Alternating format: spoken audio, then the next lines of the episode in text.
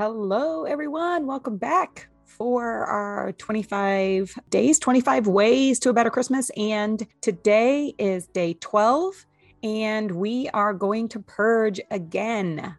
Um, we are often just overflowing with things and stuff. And so I want to challenge you to purge again, you know, three to five things. Um, maybe it is socks or t-shirts or extra sweatshirts that they have laying around that they don't uh, want or use anymore.